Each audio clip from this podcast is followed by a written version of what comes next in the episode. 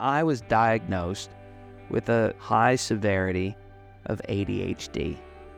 And from, from that moment as a five year old, I was put on the medication. First, it was Ritalin, then it was Concerta, then it was Adderall. By the time I was done, 15 years later, at the age of 20, I was on 86 milligrams of Adderall a day. Sometimes success comes to people because they love what they do and they just work really hard at it. But more often than not, at least in my experience, success comes to people who feel like they're not worthy of being there. They have to do more, they have to earn more, they have to be bigger, better, stronger so they can finally feel like they're worthy of the circumstances that they're in. It's almost like a survivor's guilt or a who the hell was I to be born into such fortunate circumstances? And I think on some level that becomes the tip of the spear for us feeling like we don't belong in our lives. That's the imposter syndrome. Is do I deserve this? Are people going to come kick my door off the hinges and say, "You don't you don't deserve to be here. You're out of here, buddy. You don't know what you're talking about." And today's conversation really gets into the surprising link between that sensation or that belief and potentially a lack of gratitude and how gr- learning gratitude practices can help us unwind that sense of being an imposter in our own lives and to really allow ourselves the experience to go into the heart and experience some of that healing. So uh, I hope you really enjoy this episode. It's pretty, pretty interesting one for me. Welcome to the Dream Beyond. I'm your host, Nick Tarascio. I'm a CEO, musician, and overall seeker of truth, inspiration, and simply put, how to live the most fulfilling life possible. Growing up surrounded by extremely wealthy and successful people gave me unique and unfiltered perspectives of those who have seemingly made it. And on the Dream Beyond, we're letting you in on what it really takes to achieve your dreams, what happens when it turns out your destination isn't the promised land you were expecting, and how to process the lessons from your past while mapping a course to true fulfillment. Let's get started. Hey guys, I'm here with Wall Street Journal bestselling author of Gratitude Through Hard Times and Gratitude and Pasta, recognized as the Gratitude Guru by USA Today, and he's a founding member of Rolling Stone Magazine's Culture Council. And he's part of the executive uh, board member. Uh, he's an executive board member at Fast Company Magazine, founder of the 747 Gratitude Experience, a proven framework enhancing client team relationships. He's worked with over 500,000 workplace connections with that work. Uh, and please welcome my buddy Chris Schembra. Dude, you're amazing. So glad to have you here.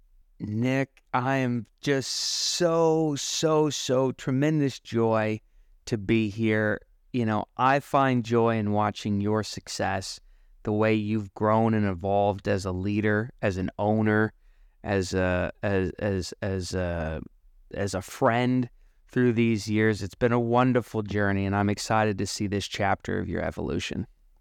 Man, I appreciate that. And yeah, so for background, Chris and I, for a short time, were in a men's group together and just got to go super deep. So there's people that, you know, again, it's not the quantity of time, it's the quality. And I would say with you, Chris, it's always been amazing moments.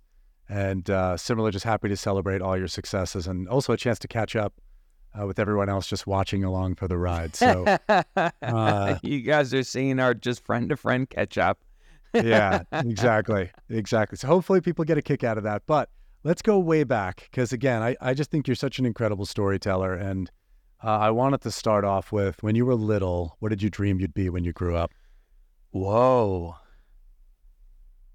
When I was little, what did I dream I would be when I grew up? Nick, here's a vulnerable answer to that question. I didn't dream. Wow. So, God, I got tears coming to my eyes. Um, when I was five, I was very rambunctious. I was very creative. I had a lot of energy, even more energy than you see now as a 36 year old in New York City. I wanted to do everything under the sun.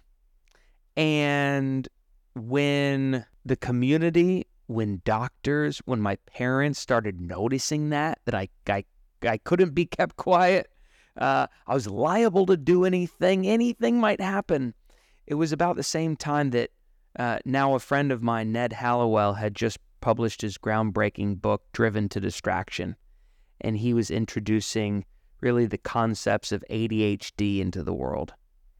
And sure enough, I went to those doctors every Saturday up in Charleston, South Carolina, and I was diagnosed with a, a, a, a high severity of ADHD. And from, from that moment as a five year old, I was put on the medication. First, it was Ritalin, then it was Concerta, then it was Adderall. By the time I was done, 15 years later, at the age of 20, I was on 86 milligrams of Adderall a day. Now, a lot of you listening probably know people that might take five milligrams to stay up all night to cram for a, a last minute test. I was on 86 a day. And as a result of those amphetamines, between the age of five and be- between the age of 20, not only do I not remember most of it, it's a big black hole of my memory, but I also didn't dream. The medicine robbed me of dreams of my future. It was really good at keeping me in the present, helping me be efficient and linear and logical and organized. But I wasn't authentically dreaming myself, so I don't have a good answer to that. How would you describe that in the presence of that? Like, do you even recall what it was like to be in the experience of a mind that didn't form dreams or fantasies of what could be or imagine things that weren't yet? I don't remember knowing any better. I don't remember questioning whether any of this was meant to be or was different than what other people were going through. It was just my reality. And I think for so many people that are listening to this podcast, you probably look at your own life and realize, gosh, I didn't know I needed more in my life or that I needed less in my life until years later, connecting the dots backwards and looking at all the patterns, uh, you know, along the way. And and so I, I I don't think that I had the clarity of mind to say this ain't right and this might screw me up for a little bit. Yeah. No, I mean, I, I relate to that very much. I think uh, my mind was always a little different growing up. And uh, I've struggled, oddly enough. Uh, it must have been two months ago. I was sitting in Europe in one of the most beautiful settings on an island called Icaria, the island that was named after where Icarus apparently fell into the waters. And I was like, you know, I know I'm here. Like in my head, I know I'm on this beautiful island and I know I'm having a good time, but I don't feel it. Like I find that it's like the word gratitude is a beautiful word. I could explain the concept, but I don't think I actually can feel gratitude in my body. And so a lot of my curiosity about today too is like, you know, how do we really get this stuff to to reconcile in our nervous system, right? It's not just the ideas and what most of us just live in our heads. But to that point, it's like, so here you are, you had 15 of these incredibly seminal years where you couldn't dream about the future. How do you think that informed who you ultimately became? Yeah, great question. I think it gave me the knowledge. It gave me, it gave my body the knowledge of what it feels like to not, yeah, not remember, yearn for connection, feel like I was different, whatever, you know, alongside the ADHD medicine that they gave me, they also put me in my own special room during classes. They gave me my own special testing rooms during testing. And I did a lot of different things different. And I internalized that, convincing myself that I was either the last one called to the party or my invite was always lost in the mail and woe is me and trauma, trauma, trauma, and blah, blah, blah. So it gave me this narrative that I attached myself to um, in the years after I got off the medicine. I think it's kind of weird that I attached myself to the narrative that, like, I was different. I had bigger trauma than others. I have this 15 year memory block. And I went through this, like, really entitled period of woe is me. I deserve special treatment. I'm the victim here. And once I started to realize that I was doing that, I realized that I was doing things all wrong and that I was actually not uh, that special, not that unique, and I had more in common than I had differences with others. And so this whole thinking back of the memory loss and the entitlement afterwards just gave me a, a, a big dose of perspective, of feeling, of emotions that I could latch onto when I'm sitting on the beach and life looks perfect, but I'm not feeling it inside my heart. And so I have a memory bank of emotion, of shame, of guilt, of entitlement, of all these things that I can go back to in order to remind myself I am capable of feeling the emotions I'm supposed to feel in life. Yeah, it's, it's beautiful to go to the dark place and experience the full range of what's possible and get that context that you've given yourself. And, and again, like that curiosity to me goes to so interesting that a person who couldn't really feel what it was like to just be there in that moment has become the, the, the gratitude guru. You know what? I have this burning desire on my heart to make sure that others never feel the way I once felt in my life. Right? Whatever the combination of, uh, oh, by the way, my parents were fantastic. I grew up in the idyllic community. I had a great on paper childhood. And the fact that I was just screaming on the inside, I was yearning to be seen, I was feeling lonely at many times. I was scared to speak out. I was doing all these things. The, the, the fact that I felt that way in my life means I'm so committed to making sure nobody feels that way themselves. And that's why we dedicate our entire lives to helping pe- people create meaningful moments of human connection so they feel a little bit less alone, a little bit less different, and a genuine sense of belonging. And so I think I needed to go through everything that I've ever been through in order to end up in this exact seat on this podcast here today doing the work that I love. By the way, the work that I question every single day. and that's part of the beauty of it. Yeah. Well, that's great because we're going to dive right in. I mean, I have so many questions about gratitude, but that's what people know you predominantly for is you're the gratitude guy. And yeah, uh, I, I want to go into the darkness a little bit because when I saw your last email come through and I saw one little line where you mentioned imposter syndrome, I'm like, oh shit, man.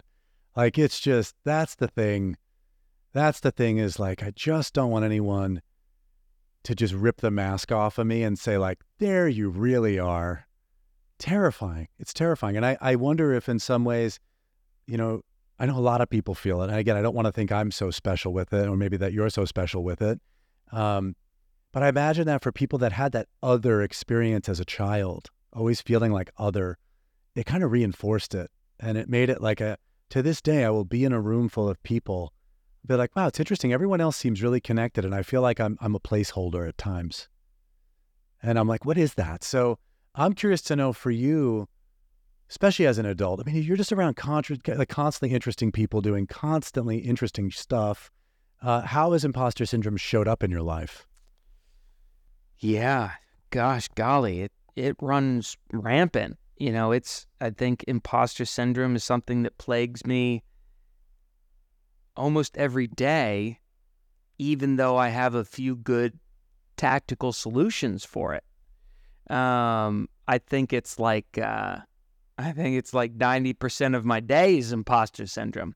And by the way, you know, I, I should probably even look up what the the uh, the clinical definition of imposter syndrome is. Um, it's a behavioral health phenomenon described as having self doubt of intellect, skills, or accomplishments among high achieving individuals. So, right there, um, there's two two lines that summarize imposter syndrome in my life. Comparison is the thief of joy, envy is the ulcer of the soul. So often in life, we compare what we see out on social media and the accomplishments of these highly successful individuals, we compare them to our own uh, journey. We compare our worst human highlights or lowlights to other people's once in a lifetime human highlights, right? Someone shares, you know, a big win on social media. Um, you're only getting one specific glimpse of their life, yet you compare your entire life to those things. And so when you surround yourself, I mean, it's kind of a funny thing. People say your net worth is your net, your network is your net worth. So surround yourself by five successful individuals and you will be the sixth successful individual. But at the same time, saying, how do you not compare their successes to yours? Um, so, you know, in my life, I am a, I'm a keynote speaker. I am a experience facilitator. I'm an author. I'm a thought leader. Yet the majority of the people that I surround myself with are founders and CEOs of publicly traded or mid market big companies. These are my friends. These are my mentors. They've got billions in the bank. They got everything that like anybody could ever want on paper, right? So I'm constantly comparing my tiny little non scalable business to their big scalable monster. And it creates self doubt, anxiety, uncertainty, overwhelm, all these negative things. And I've luckily found a few simple solutions to them. Um, but you know, they they really sidetrack me uh, on a daily basis. Look, our brains are wired to we actually process nine bits of negative information for every one bit of positive information. Our brains are wired to do that because it kept us alive thousands of years ago, right? When we we're roaming around the world, when we we're roaming around the Great Plains, we had to remember don't eat that berry, don't get eaten by that lion. Stay together as a tribe or you will die. We had to only focus on the negative to stay alive. But our world's a little bit different these days. There's not the threat of death or disease at every corner anymore. So why don't we retrain our brains to appreciate the positive rather than dwell in the negative? My imposter syndrome, I dwell in the negative a lot per day. Mm. So you you were able to relate to me in a way that that gratitude has some sort of correlation to imposter syndrome or there's some sort of connection between the two and i'm i don't remember exactly how you phrased it but how does how does your understanding of gratitude relate to imposter syndrome for you yeah so gratitude we define as the the acknowledgement of the value or the benefits that you've received from others um, so I'll, I'll start with um, one of our hypotheses, which is that um, you know imposter syndrome and gratitude can't coexist. Gratitude is the acknowledgement of the benefits you've received from others. Gratitude helps you develop humility and a posture of otherness in relation to others. Imposter syndrome is self doubt, anxiety, very internalized, very self viewed way of thinking about yourself, right? You're, you're thinking, I suck. I have nothing to offer. I, I, I. Now, that is a very introspective, only considering yourself view of the world. Gratitude is the acknowledgement of the value you've received from others. That creates a posture of otherness. When you wake up to the benefits that you've received in your life and you give gratitude to the people that have helped you get to where you are today, you acknowledge that they invested something of value into you. Now, if you're walking around saying, I'm a piece of shit. I have no value. I have nothing to offer to the world. I am an imposter. What's that saying about the people that invested great benefits into you? What's that saying about that third grade teacher that bought you your first violin because they saw something in you? What's that saying about that investor who gave you a $400 million Series B who saw a value in you? What's it saying to the person in the subway that held open the door because it looked like they were just a nice person? So, a posture of otherness, this humility, this being in relation with others can solve that imposter self directed view. So, the second thing of gratitude and imposter syndrome is how we look at ourselves. So, gratitude to oneself is a really hard thing. It's really hard to look at your life and say, gosh, I'm filled with great benefits and I've provided great value towards others and I've provided great value to myself and I have a lot of redeeming qualities and I have a lot of really cool things that I'm known for. It's really hard to do that. And yet, it's really healing to acknowledge the benefits that you've given yourself, the value that you've invested in yourself, the value that you've provided to others. I'm grateful that I showed up to my friend's book launch party because it had a positive benefit on the audience. I'm grateful that I invested into a gym membership because it's provided a positive benefit to my gym membership community. That's gratitude towards self. I'm grateful that I show up to work every day with a burning desire in my heart to have a positive impact on others. That's self gratitude. So, self gratitude, the more you give it, the more it abolishes self doubt. When you acknowledge the positive benefits you've given others, you eliminate the self doubt of not being enough. Um, I'm still struggling on making those links together, but that's the kind of the core hypothesis. See, I think that imposter syndrome is a massive thing of entitlement. Entitlement. Go, yeah. Entitlement to me shows up in two ways. Either people are walking around the world with a superiority complex, thinking that they're better than others, and therefore they deserve special treatment, and they are everything that they are God, and they are the incarnation of Jesus Christ. Like that's an entitlement attitude.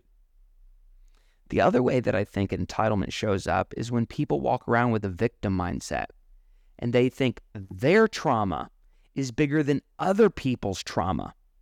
And therefore, the world should show them special attention. They deserve it. I think imposter syndrome fits in that same kind of boat. Imposter syndrome is I have self doubt, I have anxieties, I have insecurities and that's what makes me different than you. Imposter syndrome, without empathizing that other people might have imposter syndrome, creates disconnect, creates entitlement. When you have imposter syndrome, one of the ways of getting out of it is to actually just talk about it with others who are going through similar imposter syndromes, and you'll realize you're not alone and you actually have a massive amount of things in common with others. Wait, so let's back up. You said some things here that I'm like, I'm, I'm really trying to process some of this stuff because there's a lot there. This idea of entitlement, I'm, I, I can track that. I can see that there's entitlement on both sides of the coin there. It, entitlement is when you're so focused on yourself, you don't acknowledge others that have given you benefits, that have picked you up through hard times, that are going through hard times, etc right? It's self focused first posture of otherness. Imposter syndrome is the same way. You're self focused, you're in a pity party, you're having self doubt, you're saying, Woe is me. I don't deserve this. I'm a fake, I'm a fraud. When people around me actually realize who I am, they're going to stop believing in me. They're going to stop investing in me. They're going to stop wanting to hang around me. And so gratitude limits entitlement by A, uh, if you're walking around with a superiority complex, you think you're the shit, you've gotten here alone, you didn't need the help of others. Gratitude reverses that. Gratitude helps you acknowledge you receive benefits from others, you learn from others, you aren't the superior man in the room. You need to learn from people on a daily basis. Gratitude limits entitlement and victim mindset by saying, when you're walking around with a victim mindset and you pretend like your shit, your trauma is bigger than everybody else's shit or trauma, you're essentially convincing yourself no one could even come close to providing enough value or benefit to get me out of my victim shit. So I might as well just sit in it forever.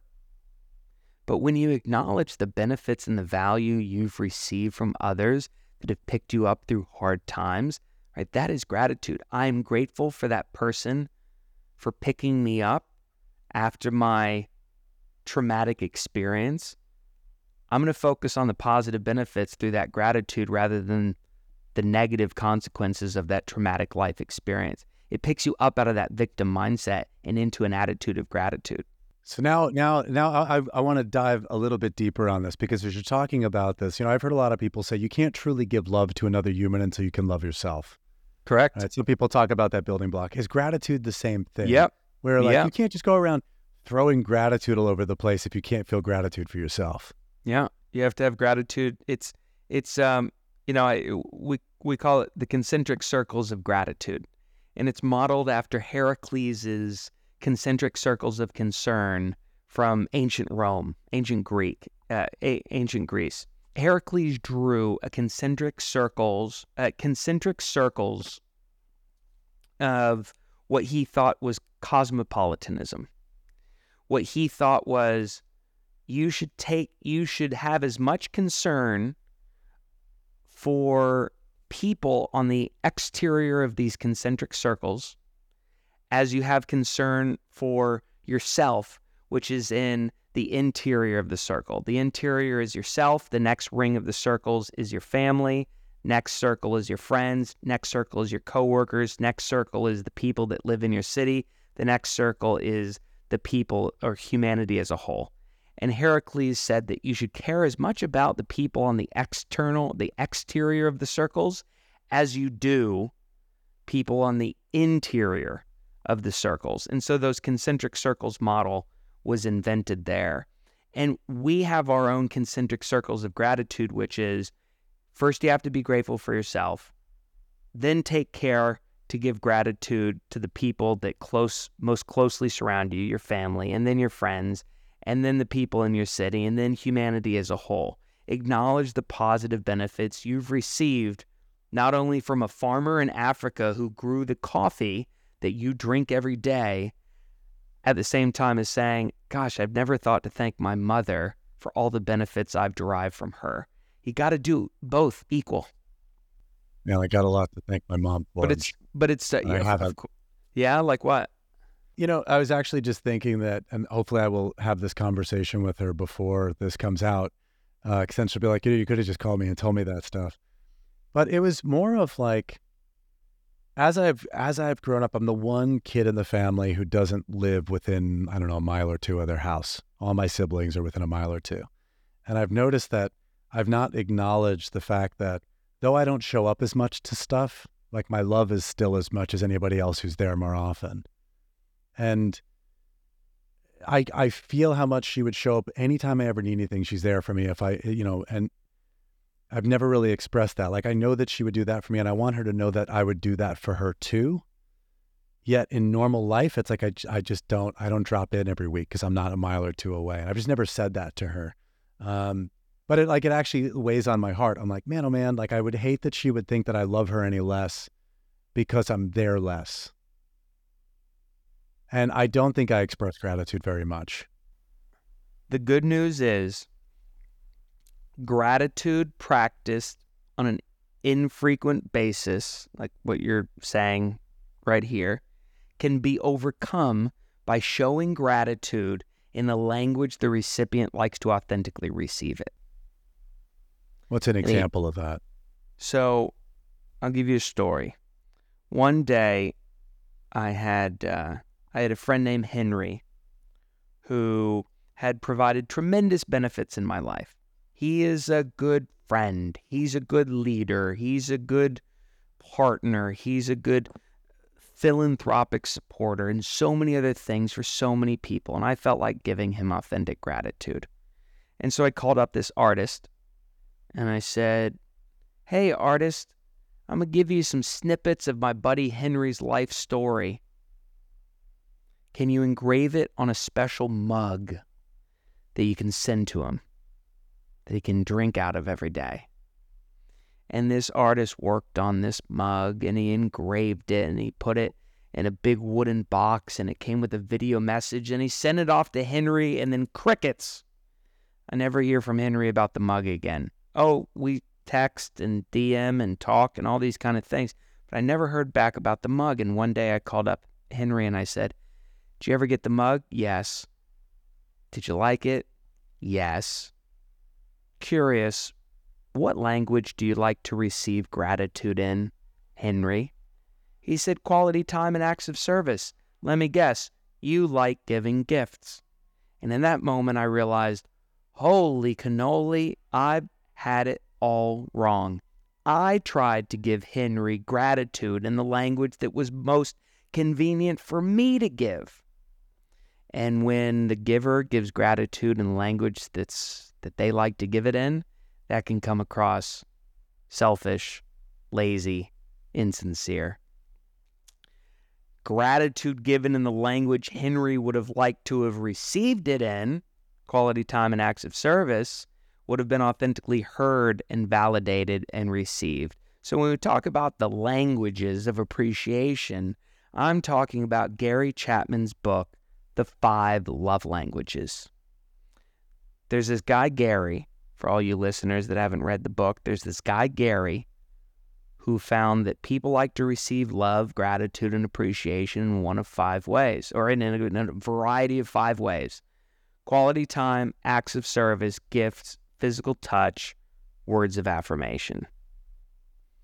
And you got to go out of your way to understand how the people you're trying to give authentic gratitude to want to receive it for it to be received authentically. So, what I just said about you, Nick, and your mother is that the ratio of time spent or gratitude given or not being nearby can be overcome by giving gratitude in the authentic language that your mother likes to receive it in a meaningful way.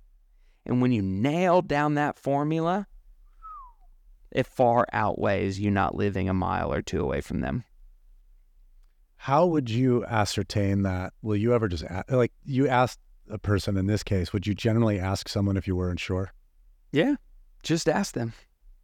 Hey, person A, uh, let's say you know all you all you leaders that are listening to this call, uh, you got someone on your team. You've got someone who's done an outstanding job, whether it's a new intern or the executive assistant that's been with you for 35 years. Straight up go and say, hey, person, look, I've received a tremendous amount of value and benefits from you over the last number of time. You know, I specifically wanted to give you gratitude for the time that blank, blank, blank happened. And this is how it felt when you did that blank, blank, blank thing. What language might I best communicate this gratitude in to you? I mean, do you like words of affirmation in the form of a letter? Do you like quality time? Can we go on a vacation together? Can we go volunteer at your favorite local nonprofit? Can we, how can I be of service to you and your mission? Ask these people these things. And even if they don't answer or don't know the language, they'll be floored that you took the time to empathize and understand how they like to receive that that love and appreciation. It'll move the world for them. I've seen it happen thousands of times. Amazing. You, well, I'm going to try. I'm going to try that for I sure. I mean, if you're if you're a leader on this call, you need to understand, for instance, that there is a new science of customer customer emotions that you have to tap into. Your customers, they want to feel seen, to feel a sense of thrill, of belonging, of recognition, of appreciation. Your customers are demanding more now more than ever. And so when you take the time to empathize and to understand how they like to receive this appreciation, uh, statistically speaking, they will buy more, promote more, and demonstrate more loyalty. Guaranteed.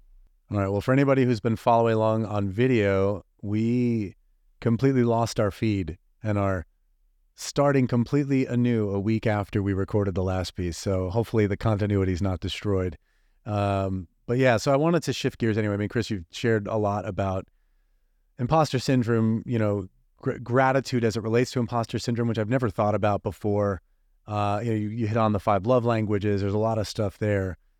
I'm curious from this space of like you've you've done so much stuff. You've achieved a lot of stuff with your life. And what do you dream about now? What's your dream beyond? Yeah. Um hello everybody. Good to see y'all again. I hope my internet doesn't cut out again this time because that would be uh, a two for two and we'd have to record in person. Um and God forbid I had to see Nick in person. No, um yeah, what is yeah, what what is next for me? You know what? I I think what is next for me is to heal my heart. And um you know, it's so funny. My whole message of starting our company are, you know, the brief and I don't I don't even remember if I told it in the first part, but just as a reiteration to folks, a story that I've told maybe thousands of times on every meeting, on every stage, on every experience, whatever. The story I tell is that in July of 2015, I'd just gotten back from producing a Broadway play in Italy. And I found myself in my studio apartment in Manhattan, lonely and fulfilled, disconnected and secure. Just because a life looked good on paper didn't mean it felt good in the heart. I had achieved tremendous success pretty early in life, and I kind of woke up due to the amazing trip to Italy. I kind of woke up and realized this ain't living, this is working. The industry and colleagues and friends had said nice things about what I was doing with my life, but it didn't really feel good on the inside. Just because a life looks good on paper doesn't mean it feels good in the heart. And I'll save the longer story for later, but that's when I started hosting dinner parties and feeding people and cooking pasta sauce, and that's what birthed my company. And, you know, the important thing to double click on is just because the life looks good on paper doesn't mean it feels good in the heart. So now here we are my life looks so damn good on paper. I mean, you read my bio. People can Google me. You can read shit on the internet, whatever. I got fancy titles. Nice things have been said by nice people. Life looks good on paper. But, folks, I'll tell you, it doesn't feel good in the heart. And every day I wake up trying to figure out what's wrong with me, what's broken in me, why is my heart so agitated? This shit is real. And so the next chapter for me is to lean into that and start working on my heart more than I've been working on my heart in the past. Because that's the only way that I have a chance of surviving.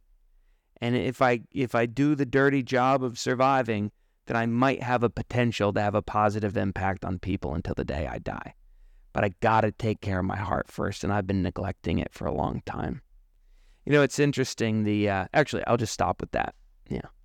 Yeah. Well, I mean, I, I, what a bomb to drop at the end of the episode. It's uh, it's obviously we can make depth. this the start of the episode. By the way. Yeah. I mean, it's like, yeah, things are good. Imposter syndrome, gratitude. My heart, though, like it's. I relate I mean, to that. I mean, what you're talking about, it's so funny. I had the experience of being in Italy over the summer, and it was really amazing just to be like, life is so externally incredible. What the hell is going on inside?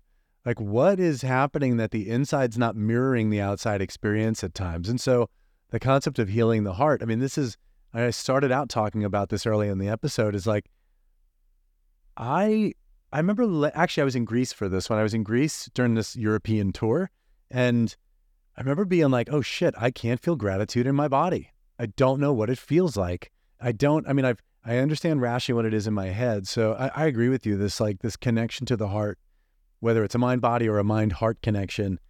Uh, I think that's a powerful thing to talk about. Yeah, I, I think it's a you know I, I went out to um went out to coffee a couple days ago with uh, this person named Charlotte, and she brought a philosophy book to to the the coffee chat, and I said, "Why'd you bring your philosophy book?" She said, "Well, it was on my nightstand next to my actual book that she wanted to bring to show me that she was reading my book." and uh, she just felt like bringing the philosophy book. I said, open up to a random page and read a line for me. And she read a line, and it said, No amount of thought can solve a psychological problem. And the way I interpreted that, which is my own personal interpretation, if you're watching this, you have your own interpretation, so don't villainize me. But my interpretation was just talking out our problems or just intellectualizing our, our problems or just you know, thinking about our problems. Yeah, that, that does some good, right? But working on the heart, working on the body to solve these big, deep problems from our childhood, our wounds, our inherited trauma, whatever it may be, that's the shit that that I think is the future of problem solving.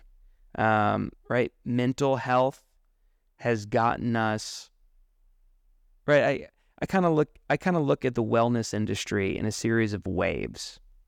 So first in like the 1940s, 50s, 60s, 70s, 80s, whatever, people started paying attention to their physical well-being. You saw the rise of, uh, you know, dance body fitness and Richard Simmons and tai, Taekwondo or, you know, Tae Bo and all these kind of things. So you saw money going into physical health.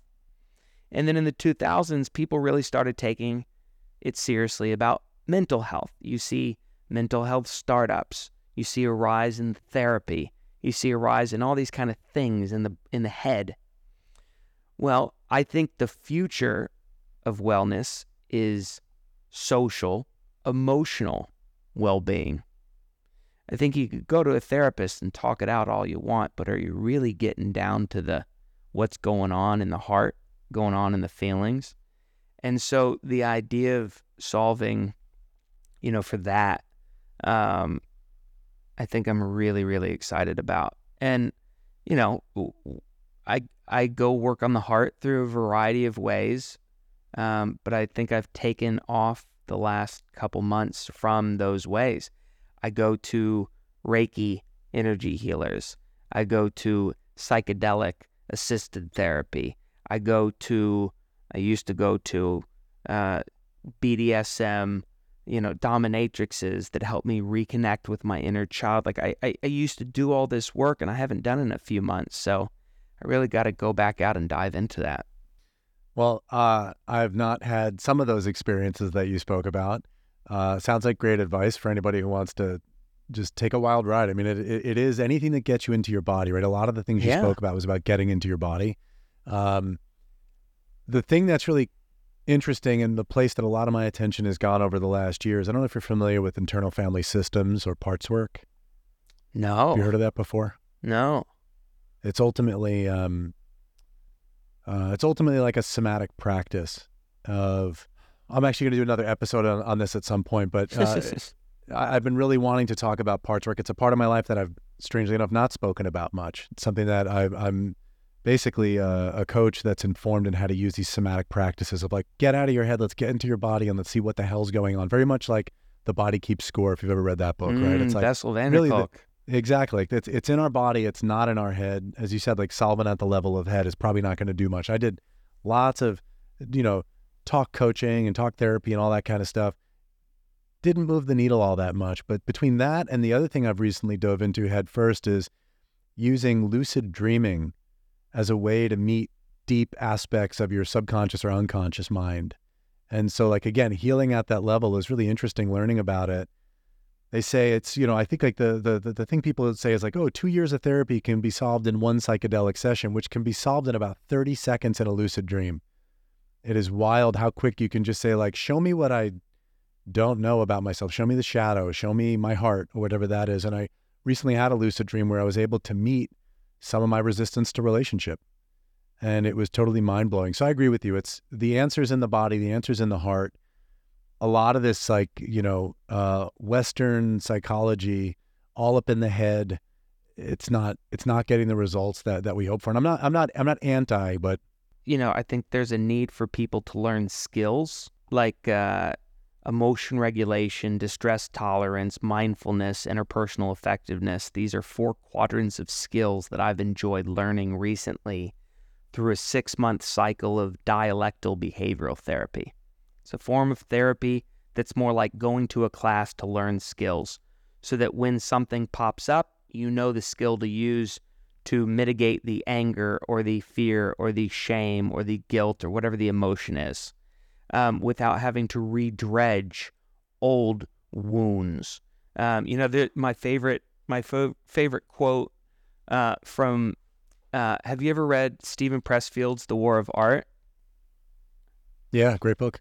Fantastic book. One of the for everybody listening, um, this super like short. It's like a 160 page book, but each page is like a paragraph. It's like super punctual, very readable with like 20,000 reviews on Amazon. You're going to love it. But it's the idea that we all have these like, we all have these like dreams to like write or paint or start a business or diet or exercise or run a marathon. Like we all have this like dream to do something. But what stands in our way of doing that thing is internal resistance. We never start, we never finish, we get distracted, we say, Woe is me, we get imposter syndrome, whatever. And he says, Resistance loves healing. Resistance knows that the more psychic energy we expend dredging or redredging the tired, boring injustices of our personal lives, the less juice we have to do our own work.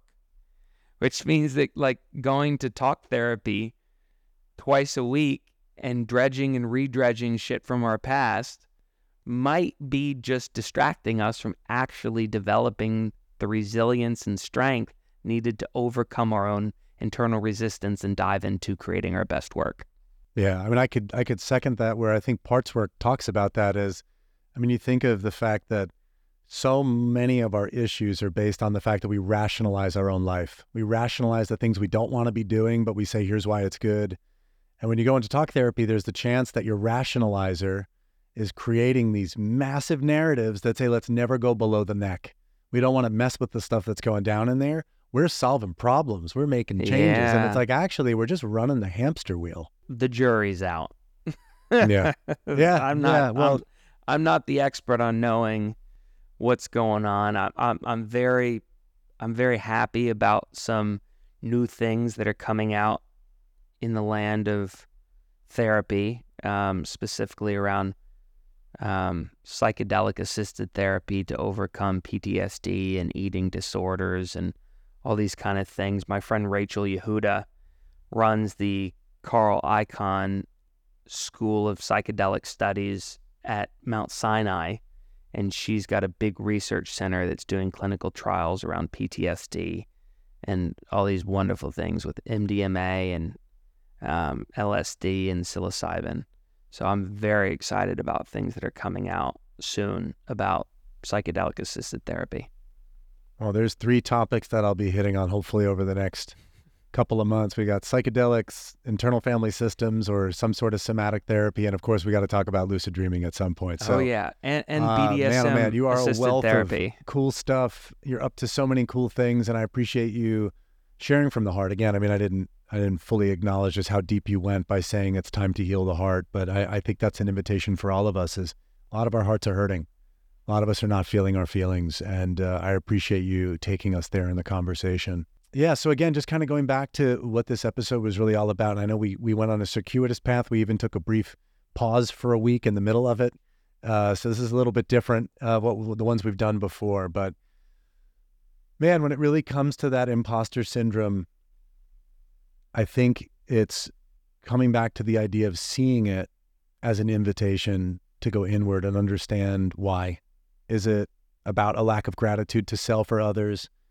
Is it about a, different wound or a deeper wound or belief systems that we took from our childhood? Like what's going on in our body? We're probably not going to solve it at the level of head. And uh, I hope for anybody that feels that way, just know it's there's plenty of people that have in, achieved incredible things. Chris is a great example of them. And still to hear that there are those moments of like, what the hell have I actually done if I can't feel it? So you're not alone if you're having that experience. And uh, the future sounds exciting as well for people that are not just dealing with, hey, I just need to learn gratitude as a tool, but if you are dealing with mental health issues and uh, emotional challenges and trauma, it sounds like the future is quite bright with a lot of these things that are that are coming out around the psychedelic assisted therapy, different somatic modalities. So uh, yeah, it'll be a it'll be a better world soon. And with that, if you're curious to learn more about what Chris is up to, you could you could check out chrisschembra.com. This is Chris's new website. Congrats again on getting the website launched, Chris. And then you could also check out his column on rollingstone.com. We'll put the uh, the actual link in the show notes. And man, Chris, I could talk to you for days. I am sure you and I are going to sync up very soon in person and recap all kinds of cool stuff. I'm excited, pal. Thanks for having me. Yeah, I appreciate it. I hope you all enjoyed it. Be well.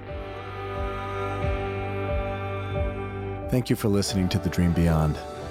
I hope that you received whatever message or inspiration you were meant to get from today's episode. I had a great time recording it for you. If you love the show, please take 30 seconds to subscribe, rate, and review it. It really helps get the word out. And if you want to connect with me, you can find me at instagram.com slash Nick Tarascio linkedin.com slash in slash Nick Tarascio, or youtube.com slash n Tarascio.